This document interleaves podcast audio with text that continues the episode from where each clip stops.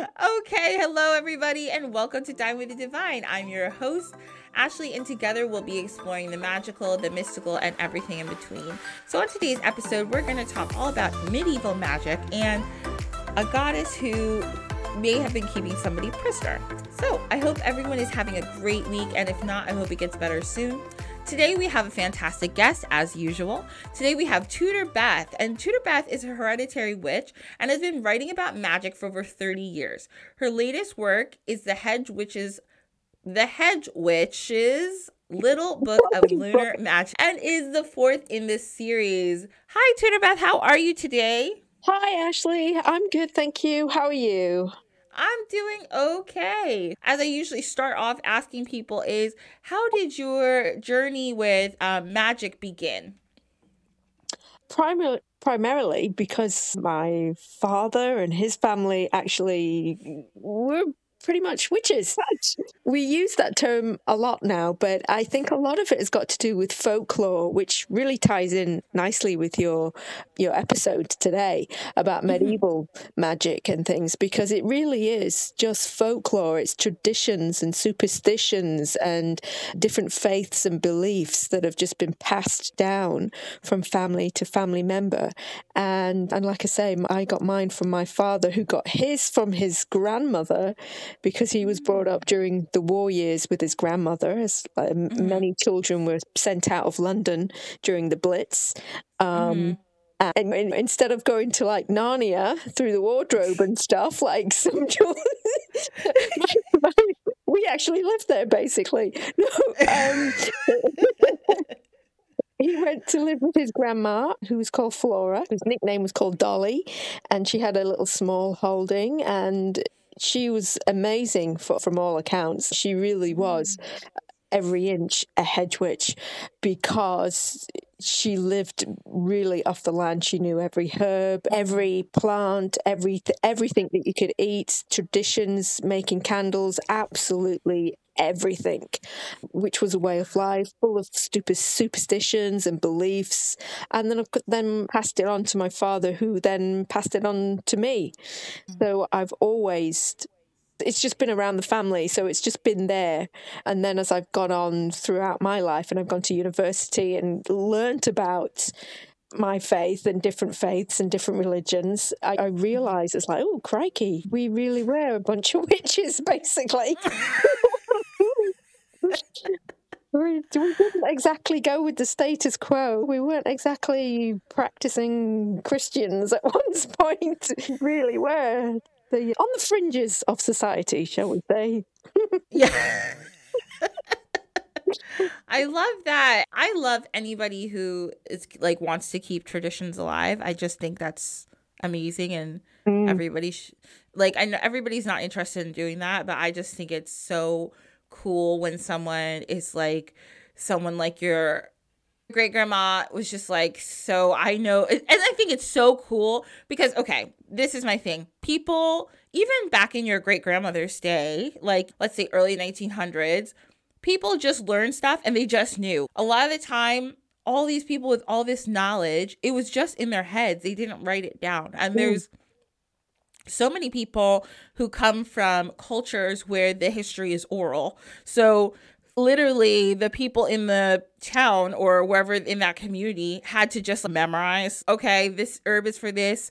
And if this person's having a headache, they take this and you boil it this way and you boil it for this long. And if this woman's giving birth but her baby's not coming out, we got to do, like, people just knew stuff. I think that's so awesome that your great grandmother was just walking around with all this knowledge in her head. Like, she just lived off the land and was just like, yep, this is for this is for that. Like, it's so, I just love that people, and I guess people's, a lot of the arguments sometimes is back then people had time. I'm like, we have time. We just act like we don't. Like, I was like, Ooh. we could probably do it if we wanted to.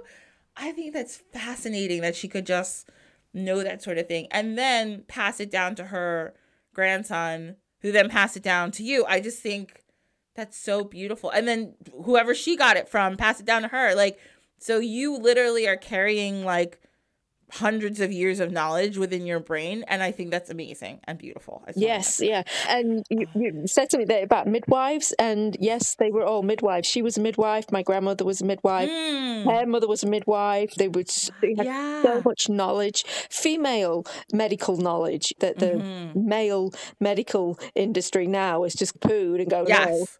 no.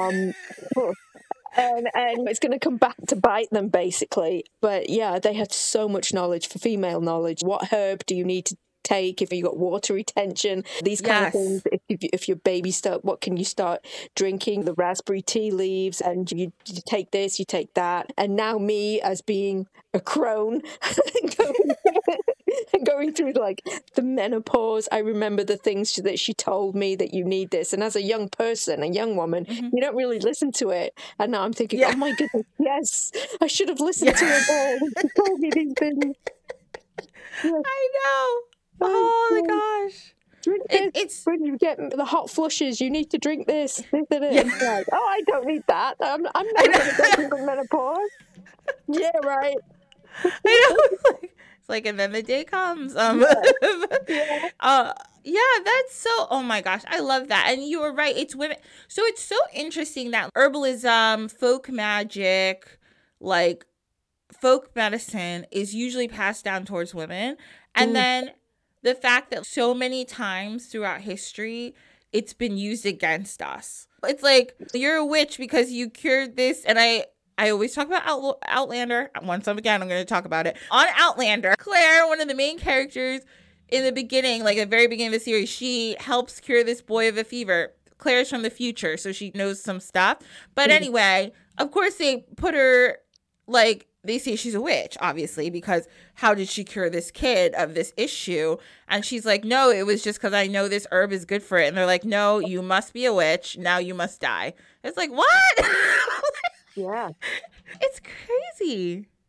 Absolutely, absolutely. That's the thing. And when you look at the witchcraft trials or the witch, those that have been condemned as witches, and you look at these women, they follow a pattern of being very individual. Mm-hmm. They may be on their own. They may be even landowners. They may own a little small holding or something. They, mm-hmm. uh, they could be very, or from a very poor part of the town, but very knowledgeable in different ways. And it's just by potluck that maybe somebody that they were treating went and died. And of course, the, yes. that eradicates all the years of helping everybody. That and there you go, they're being strung up or being thrown in the pond. We had it in England, we, we tend to throw them in the pond, and oh, if they oh no. to the bottom, they're a witch. If they drown, they're a witch. Oh no, if they, if they, if they drown, they were innocent. And it's like, well, wait.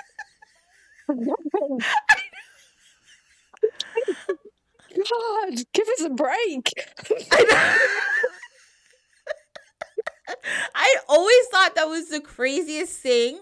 Like, if she drowned, she wasn't a witch. But yeah. if she comes back up, she's definitely a witch. I'm like, so either way, you're just going to kill this lady. Just tell her that. Like, yeah. let's forget all of it. Just tell her you're going to murder her, because that's what's yeah, happening. Absolutely. She's like, just screwed either way. It's like, oh my God, if I sink to the bottom, you're going to die. I was like, oh my God. I know. I'm like, good grief. I mean, these poor people. Oh my gosh. Oh God, that was funny. Okay, I wanted to ask you, obviously, people who are listening to this don't realize that we had recorded before. And one thing that I learned about you that I thought was so cool was that you, I think you have, you are either in the process of getting a degree or you've gotten a degree by now in like medieval studies, correct? Yes, I have a master's in medieval studies, and I am now doing a P H D in medieval studies. Oh, wow. Yeah. Oh, I love that. Okay. So I wanted to ask you, who is your favorite, like, person or favorite incidents of medieval times that you can think of? I like the changing of times. For example, when we're moving from the classical period, such as the Roman period, up into the Middle Ages, which is usually around mm. about the six hundreds. So it's talking about the five hundred, six hundred, the, the sixth century, basically. And I like that. that. It's like the turning of society. And we're moving from one epoch, one era, into another. And you see all of these things that are happening in society, which is happening now. The disintegration mm-hmm. of, there's no law, there's no education, there's no health, there's no real justice for anybody. Mm-hmm. The wealth get richer, the poor get yeah. poorer. There's just like nothing works in society. Mm-hmm. The total base and superstructure of society is completely crumbling all around them. And then there's this process that's taken place where there's this new emergence of a new way of doing things. So we're coming into the Middle Ages. I don't know what kind of age we're coming into, but we're kind of we're leaving maybe that capitalist postmodernistic era and we're going into something else. Maybe it is globalism, I don't know, but mm. it's it's worrying what we're going into. But everything that was happening mm. way back in six hundreds, five hundreds, six hundreds, the turning of the wheel, as I call it, the the other turning of the wheel, the turning of the earth and human ages, that's the interesting thing that I like most of all. And there's so many mm. different people around and you think, oh, wow, there's these certain people that kind of had a grasp on things. So there's Gregory the Great. He had a yeah. handle on things. Charlemagne and people like that, that could see things mm-hmm. in advance and were preparing things. And they were the captain of the ships, basically. And that's great. We don't have anybody like that. We've got no captain of the ship. I don't know about you guys in the States, but we've got nobody. We've got no one to steer us into the right direction. We're like, oh my Tudorbeth, God. If you think that you guys are having a rough time, don't, don't worry. Like we, it's it's probably rainbows and sunshine over there compared to the States. Okay. We're falling apart over here. Oh, God, we're all screwed. Oh, my God. I'm like, oh, my God. Sometimes I hear people, I watch the news or whatever, and people in Europe or the U K, and it's so funny. Anybody in Europe or the U K is like, oh, complaining about what's going on in government or, fi- or their finances yeah. or the economy. And then us Americans are like, we're so jealous of you guys. We're like, everything just seems so much more organized over there. It's utter chaos over here. Oh, it's nobody knows. Chaos. Oh, right. Over here, it's just org- organized chaos. Yeah. Pretty much. It's just. I know, we're like, oh. I know, we're like. We hear, like, British people complain about, like, the N H S, and we're like, you guys, at least you have something. Yeah, that's we're true. Suffering. Yeah, that, that's that's true. That's true. I mean, we can still get prescriptions that are free. Um, yeah. And we still have things like that. Because people who've got, like, severe illnesses, like diabetes and stuff, and they need their regular medication, it must mm-hmm. be absolutely extortionate in America, the yep. am- amount of money for prescriptions and medications Everything. that j- just to keep them a- alive to keep you going, whereas here, yeah, okay, we still it's still free ish. Yes, they're bringing literally. In about, yeah, they're bringing in about I think paying for your own blood tests. They're bringing that in, and so we're complaining about that. Um, oh, you so. guys are so cute.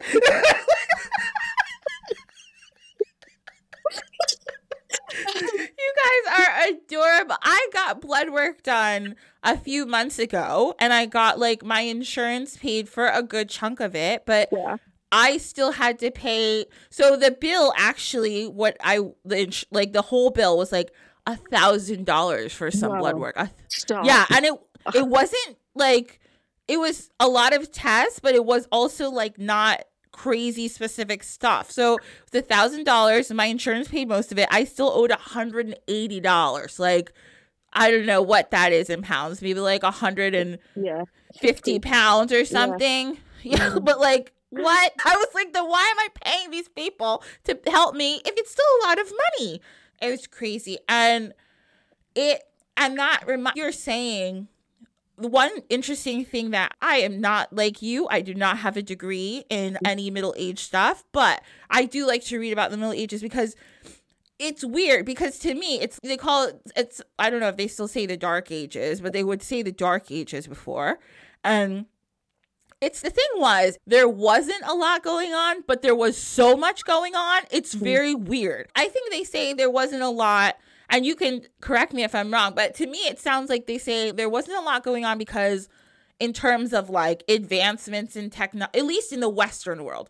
But there was a lot going on because all these individual tribes and groups of people were just trying to figure out, what do we do now? And they're, and they're also like, maybe I'll take over this place. Maybe we should combine with this group. Actually, maybe we'll go over here. Everybody was just moving a lot. There was that. Like, everyone seemed to be moving all the time. And then you got people like Charlemagne who, and like all these other leaders who were like, you know what we're going to do? Let's make the Bible. So like all these big things were happening, but, they, but also everybody was just like restless. It was such a weird time, but it's also really interesting, all those, like you said, all these people who actually could see what was going to happen and had the handle on it and were like, we need to organize ourselves because the future is coming. Yes. And shit's going to be different. Yeah. And yeah. We don't have the Roman government to keep a handle on us, so we've all got to get our ducks in a row now because we can't be out here just killing each other all the time. We have to like organize and shit. Mm-hmm. Yeah, they did. They did. They they really did. When yeah. the Romans started, the empire was crumbling, and the and it, it was like fifty years of it gradually decaying. Europe mm-hmm. was like putting things in place, so like getting legal things in place. So there's a lot of legal yeah. documents, legislation, and just getting everything in order. And and that's the thing with the, the Middle Ages. Yes, they still a, mid, a medievalist will cringe when anybody uses the term Dark Ages because what yeah. you have to think about is that it is a thousand years of history. A Middle Ages yeah. is a thousand years. It's from basically four fifty to fourteen fifty. And if you look mm-hmm. at what was happening in four fifty and then you compare society in fourteen fifty, you think, oh my God, they really did. They did do a lot. Yeah. Every single aspect, the culture, art, design, what clothes, food, mm-hmm. the wheel, the movement, the plow, everything. Yeah. So many things that happened in every single area of life and society. Maybe, maybe not good, because I, I go back and I think about how Romans were so clean. They really were clean. Washing and bathing and stuff like that. And you get to the Middle Ages and you're like, oh, we might have a bath a year. Maybe the hygiene went down a bit. Who knows? You know what I read? Yeah. You know what I read the other day? So I was reading about, and I don't remember what year it is. I think it was like in the like ten hundred. So like, mm. um, but I believe it's called Saint Bryce's Day. It was like a day where the English killed a whole bunch of quote unquote Danes, but Viking people. Yes. Yeah. Yeah, but they were talking about tensions leading up to that. They're talking about how, and obviously they say Danes, but Danes refers to, they don't know if they were actually Danish. They could have been, they were, there was like a term that people use for any Norseman, right? So they were talking about how one of the issues, one of the tensions that was in Middle Ages England at the time was that like the Danes had been there so much that a lot of them had settled there and now they were like intermarrying. And a lot of the English women preferred the Danes because they washed like once a week and they like wore perfume and they braided their hair. Yeah. It became like a huge problem. Everybody was like, we have to get rid of them because they won't marry British men anymore. And they're like, yeah. And the women were like, yeah, because you guys smell. And these guys over here, like they wash themselves at least once a week. Their hair is pretty. And they use perfume. Like, why wouldn't we do that? They were like, now we really got to get rid of these people. for this, for that, they're like, for the sake of the children, now we have to get rid of these Danes. They're ruining everything. Yeah. So funny to me. exactly, exactly. Yeah. My, my, my cousins are Danish, which is still called Danes, but yeah, it's not. Oh, yeah. yeah. Things don't change. We don't I know. We're still I just, in the Middle Ages.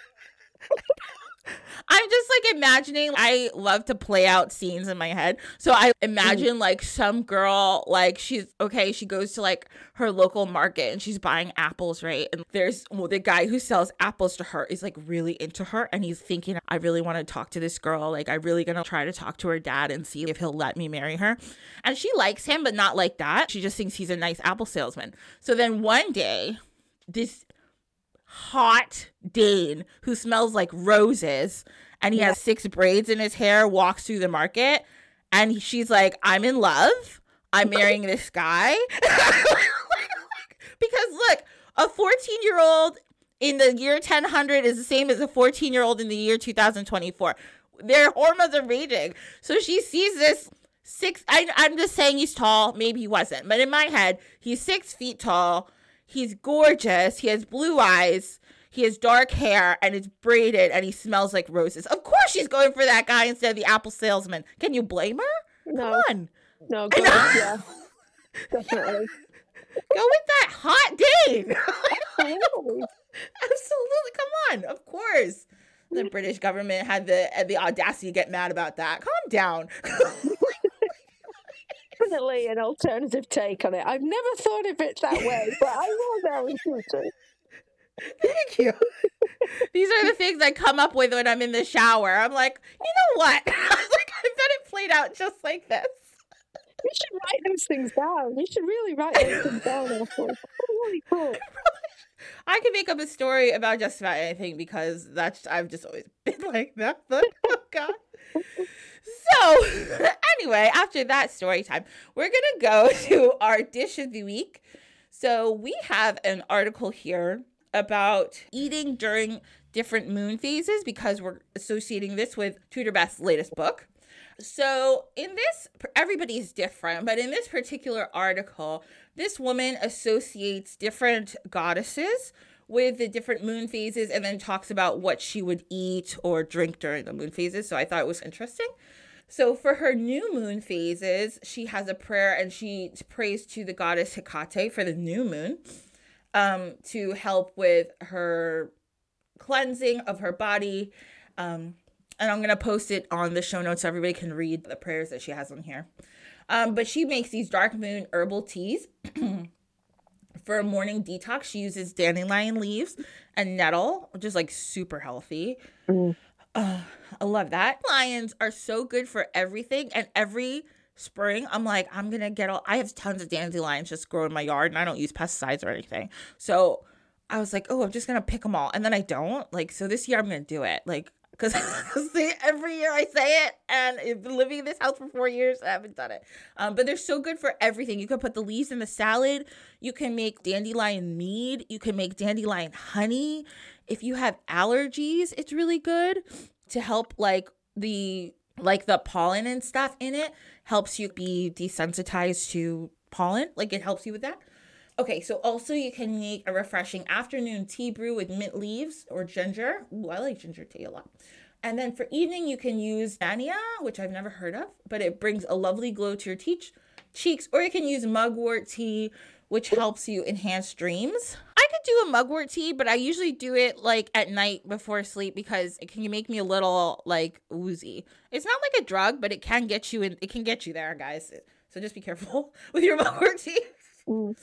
Okay, so then for the waxing moon, this particular article, she has a prayer to Bridget to help bless with food stores and keep them healthy and have gentle nourishment. So for the waxing moon, she makes a spring green salad with soaked seeds. That sounds good. She uses spinach, cilantro, parsley, arugula, kale, or other forage greens like dandelion leaves like we talked before. And then for the seeds, she used almond, pumpkin seeds, sunflowers, hemp seeds. And optional, you could use lemon, salt, and some dried nettle seeds. And then for the full moon, the full moon makes us nice and full. She um, is doing a prayer to the goddess Inanna, uh, the Sumerian goddess. And she talks about dark chocolate. Ooh, okay, that's nice. So she makes a little like whipped dark chocolate situation. seventy percent dark chocolate, one cup of whipping cream, and then um, some sugar or other sweetener. And then for the waning moon, we're going to the goddess, and I'm never saying this right. I apologize. Sir, Sirdwin, Sirdwin, probably not right. Um, sorry, everybody. And this is the goddess of transformation and helping to discard what no longer needs to be. And for that, making a vegetable broth. Okay, thank you to this woman, Diane Peruzzo, whose blog I'm reading from. Thank you, ma'am. That was delightful. Very nice. Very nice, yes. Okay, so now we're going to do our tea time. So we, again, since our last conversation, I was like, oh, I want us to learn a little bit about what magic was like in, like, medieval times. So this is a little farther forward, but why not? evil times. Everybody in Europe, they were trying to make everybody Christian, the Pope and all that. This is like before the Reformation. So everybody was like Catholic, pretty Catholic. And this is before Henry the eighth came up and was like, I need to get divorced. And then he did that whole situation. So back then, practices such as divination and interpreting omens and sorcery and charms, that was all forbidden by Mosaic law. So like by Jewish law, it was all forbidden.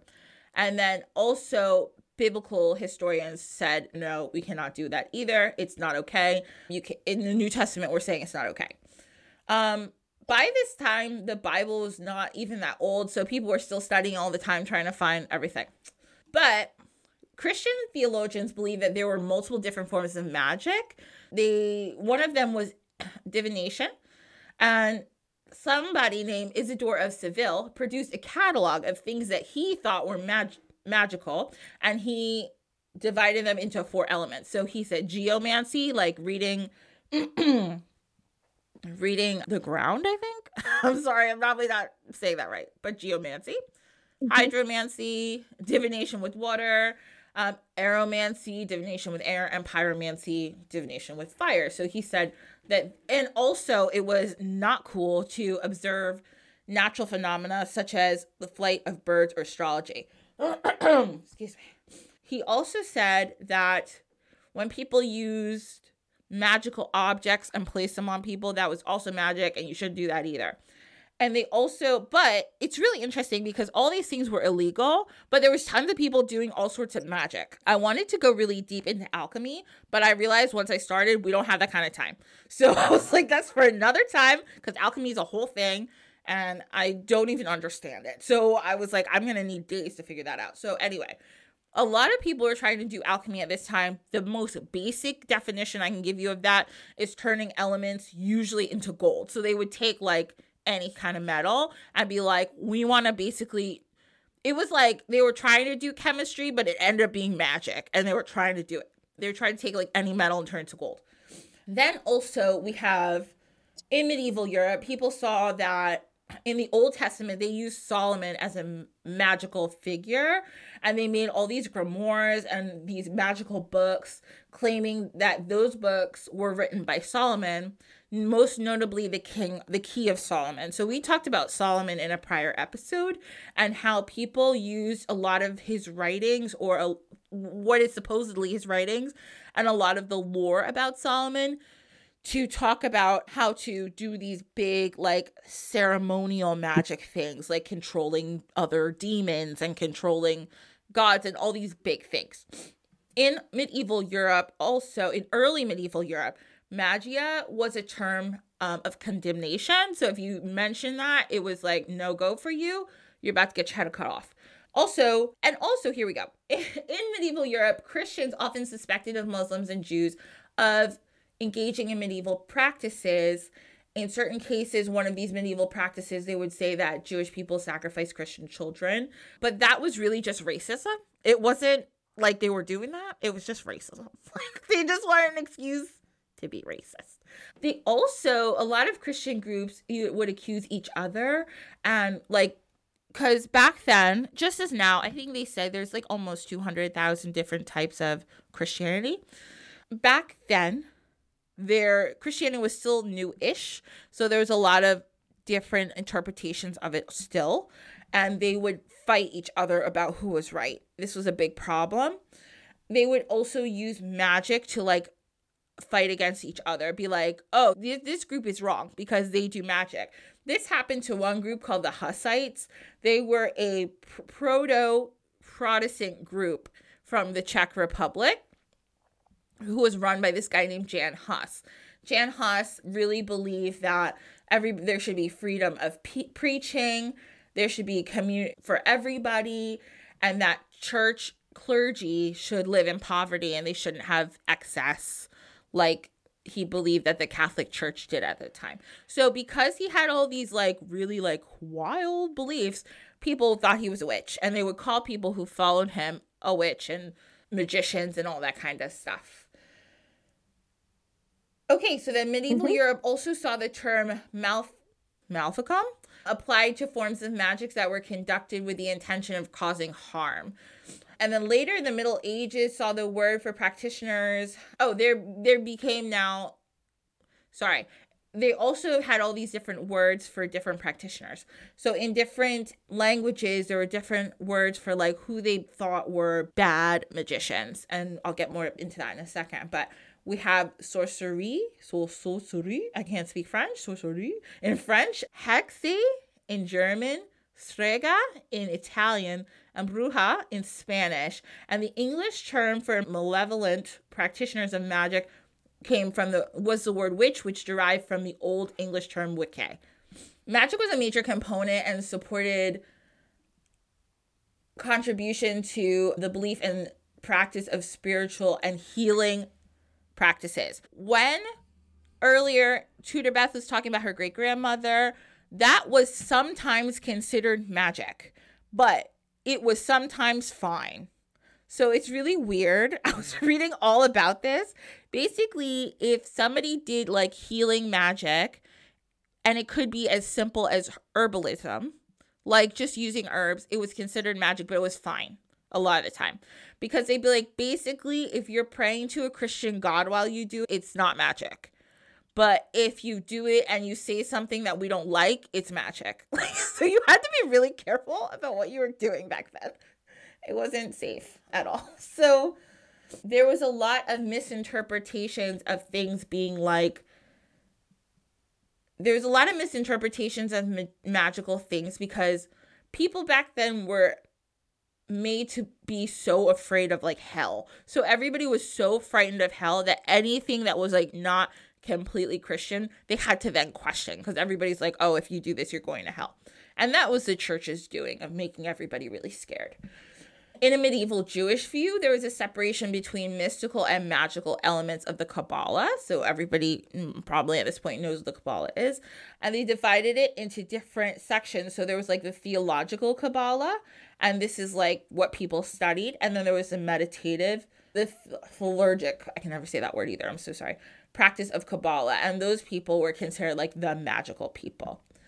But even though that they didn't really like magic, there was this feeling that a lot of kings, when kings became kings, when there's a coronation, they were seen as gaining this divine or holy light. So then they themselves had like sacred magic. And they would say that the king, you pick like any king, it's like Charlemagne or any of the big ones, right?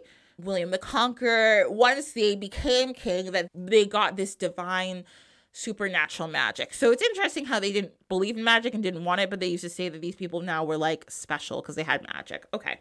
They used to use a lot of different tools.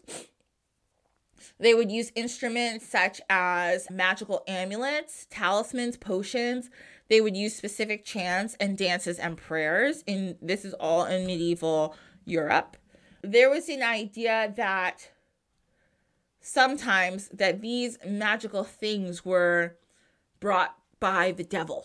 Like this was a big thing, that if people did certain chants or certain dances, they would think, ooh, this is a little, this is a little too spicy. This must be the devil. So you had to keep your spiciness down too. It had to be real plain. Um, because if you danced too much or you said a little bit too much Latin, they assumed it was the devil. Also, a lot of people couldn't read at this point.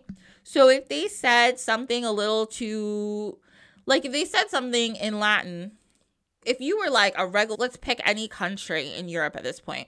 Let's pick, let's go to England, right? We pick anywhere in England and somebody, a countryside person, knows a little bit of Latin. They assume the devil tra- uh, te- taught them that, because that person was a regular person. They probably didn't go to school. So they're like, oh, this was the devil who taught you this. So you had to be real careful about what you were saying. It's crazy. Let's see what else we have to talk about. There was a book called the Sifir Harzim, which was a Jewish magical text that was very popular at this time, that was supposedly given to Noah by the angel Razel and passed down through biblical history until it ended up with Solomon, who then used it to um, use it for magical purposes. So there was a lot of Jewish mysticism that was also being studied at the time by medieval magicians. And then in fourteen fifty-six, There was a seven arte prohibitae, or the artes magicae, or that was predi- prohibited by canon law. Um, and this was written by this guy named Johannes Harblib. And there's sevenfold partition reflecting the arts that he was like, these are no-go anymore, guys.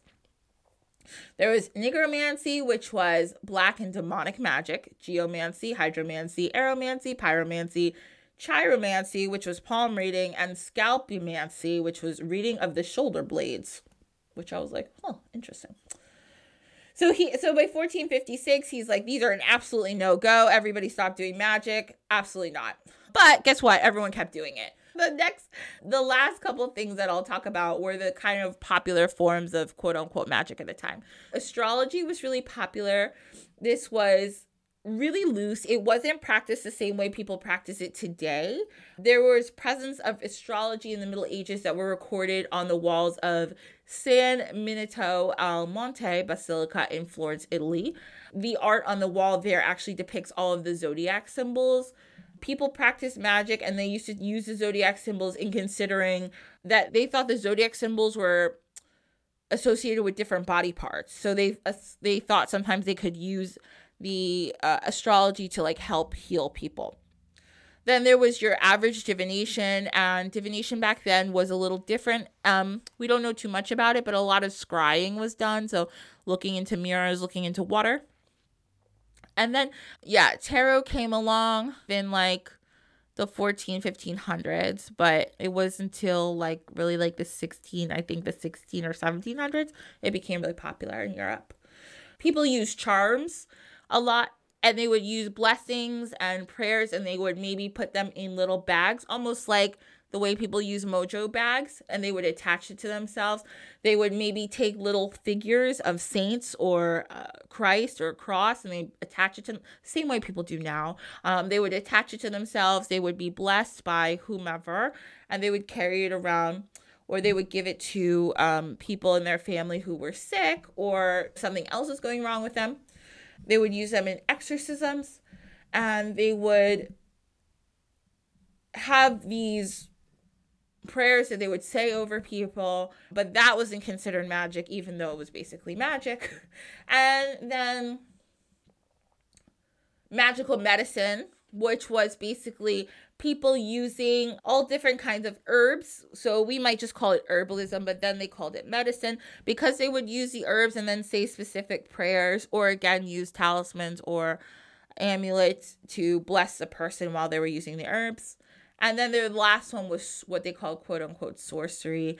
And this was literally what they would divide it into, white or black magic. So they said if the healer was trying to heal you, it was white magic. And if there were, and if something went wrong, the person could easily be accused of black magic. So if you went to a, a quote unquote healer and they gave you some herbs and it didn't work and you died, their fa- your family may say, oh, it was definitely black magic because they died. But the the case could have just been that you were just going to die anyway.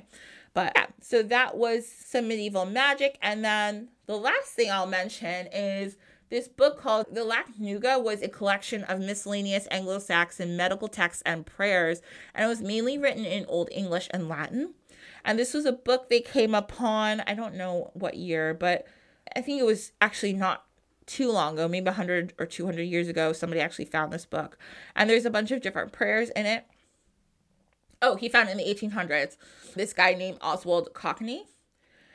And he compiled it. He said that the book was probably written in the late tenth or eleventh century. And there was a lot of herbal remedies. And there was a lot of different prayers in the book. I'll tell you one. Like, there's a prayer that you can say over black ulcers, which sounds terrible. I'm so sorry you had black ulcers, whoever that was. Different prayers. you And most of them are, like, Christian prayers or praying about, praying to prophets or God or Christ. It's interesting. But, it, and there are just certain rituals that you do with it. Yeah, that's a little bit about medieval magic. It was there. It was always outlawed, but everyone was still doing it. That's all you really need to know about it. Ooh, this is a lot to say, but that's some of your quick and dirty manual to medieval magic. Okay, so our last part of this show is our story time. First story time today, since we were talking about lunar magic before, we're going to go back to talking about lunar magic. We're going to talk about the goddess Selene. I always like that name and always makes me think of Selena, the singer. R I P Selena. Selene means light, brightness, or gleam. And Selene was a Greek goddess. So she is literally the moon, right? So she's also described as one of the deathless goddesses or god and gods. She is like Nyx. We talked about Nyx before. Deathless. She cannot die because she is the moon. Nyx is the night. She's not the goddess of the night. She's a night. Selene is not the goddess of the moon. She's the moon. She's also known as Mene, which is which also means like month or menstruation. She is a Titan. And her parents were Hyperon and Thea. And her brother is Helios, which is the sun. And her sister is Eos, the dawn. Wow, my Jersey accent's coming out really strong right now. Sorry. It's like, geez, the dawn. Oh, my God. Okay. So she bathed in the ocean before riding into the sky every night. Okay, we can get that with the tide. Her chariot's driven by horses, mules, and sometimes bulls. She always rides side saddle because she's cute, and she that's what she does. And everybody says she has the most beautiful, lovely, silvery hair. She may also be riding. She may also have a dragon somewhere that she's hiding, but we don't know for sure. But it might be there. Sometimes they say that Selene is she's the one who causes the eclipses. She also loves making love.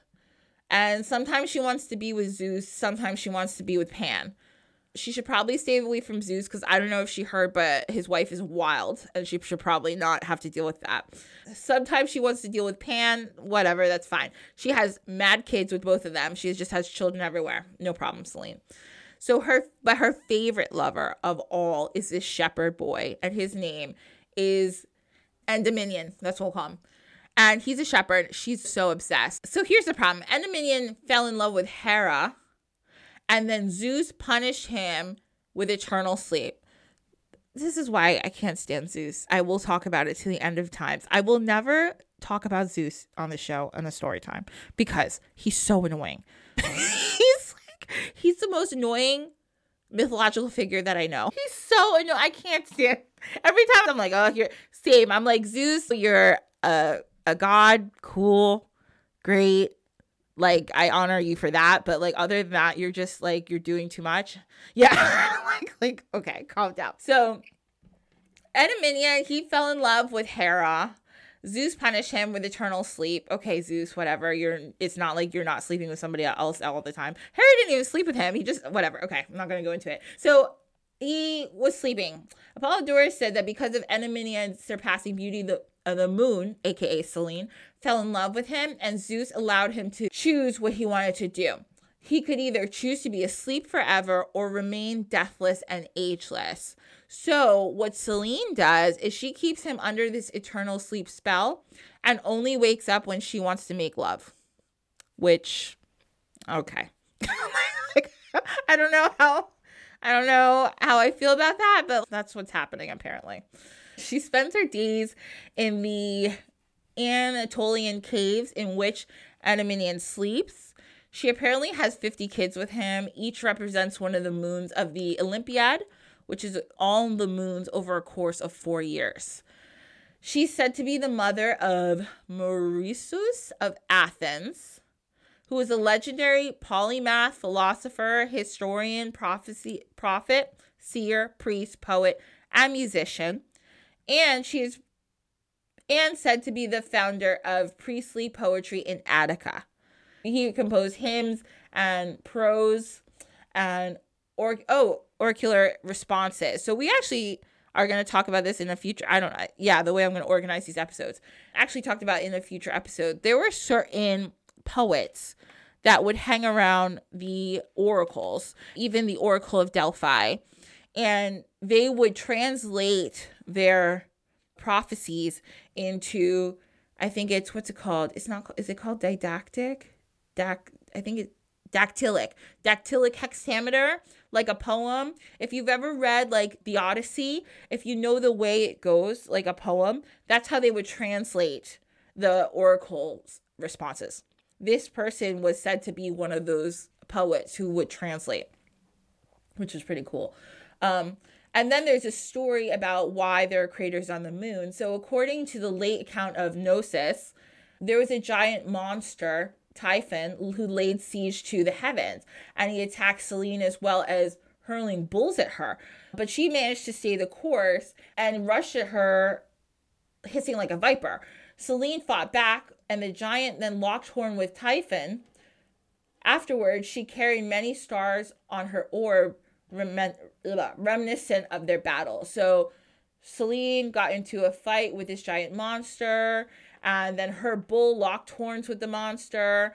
But because she had all these scars, that's why the moon has craters. Also, don't ever tell Selene that you're prettier than her, because she has problems with that. There was this nymph named Ampelos, Am- Ampelos, and Ampelos was loved by the god Dionysus. So Ampelos was really pretty. Ampelos, one day she rode on a bull and then proceeded to compare. Oh, sorry, wait. Let me start that again. Ampelos was a very pretty nymph and loved by the goddess Dionysus. Ampelos rode on a bull and proceeded to compare himself to Selene, saying that he was just as beautiful as Selene, and that he had horns, and that he ride he rode bulls just like her. So Selene got pissed off that he said that and sent a gadfly to sting Ampelos's bull. The bull threw Ampelos off and gorged him to death. So don't ever say you're prettier than her, because she'll find a way for you to die. It's pretty scary. Um, she's not playing any games. Selene is loved by musicians, sorcerers, witches, and moon gazers. And she's the moon, but she can also be seen as a very beautiful woman with a, I didn't know what this was called, but I'm glad I do now, a diadem, which is one of those beautiful like halo crowns. You've seen all the girls wear them. It's very cute. And her crystals are moonstone and selenite. And if you ever need help with sleep, you may want to ask Selene to help you sleep. And that's our story time about the goddess Selene. Don't know how uh, keen she is on consent, because she's keeping this guy asleep in a cave. It is what it is. There's nothing we can do about that. Oh, very nice. I like that. Yes. Okay. Yes, Selene is cool. Like, again, maybe shouldn't be keeping this guy asleep forever, but like that's whatever. But I do like Selene. Yeah, here's the thing. she's like, I don't, she's like, I like to make love, but I'm not about this whole like having this man live in my house. She's like, yeah, she's like, I'm just gonna see him when I'm ready. And I, you know what? I can't blame her for that. There's nothing wrong with that. You go, girl. Do it. Okay. So, okay, everybody, go ahead. I'm sorry. Were you gonna say something? Yes, absolutely. Okay, Tudorbeth, thank you so much for being here. And again, thank you for recording with me again. All right. And of course, as always, all of T- Tudorbeth's info will be in the show notes. So you can go on there. You can check her out. And yeah, I use threads too. I actually like threads. It's fun. Just... No. Oh my God. I love it. I like just like... It's just like chatting with people and just being like, hey, like, I I think it's fun. I I was never a, quit, a Twitter person, but all of a sudden I like threads. It's very odd. I don't know, but it's cool. Yeah, it's Twitter seems aggressive to me. Like, I just, yeah, you know what I mean? Yeah. Okay. Thank you so much for being here, and thank all of you for listening. So this is Dine with the Divine, and we are also, like I said, we're on Threads, we're on Instagram, Facebook, YouTube, and I think that's it for now. If you like this show, please feel free to give us a five-star rating. It really helps people find me, and it helps other people say, hey, that sounds like it's a pretty good show to listen to. You can give us a rating on Apple Podcasts, Spotify, or wherever your platform that you listen to us on. If you have any questions, comments, feel free to email me at dinewiththedivinepod at gmail dot com. And if you want to follow me, Ashley, I'm at Sankofa H S. That's S A N K O F A H S, and Sankofa Healing Sanctuary on Facebook. Thank you all for being here. I hope you have a wonderful week, and I'll see you next time. Bye.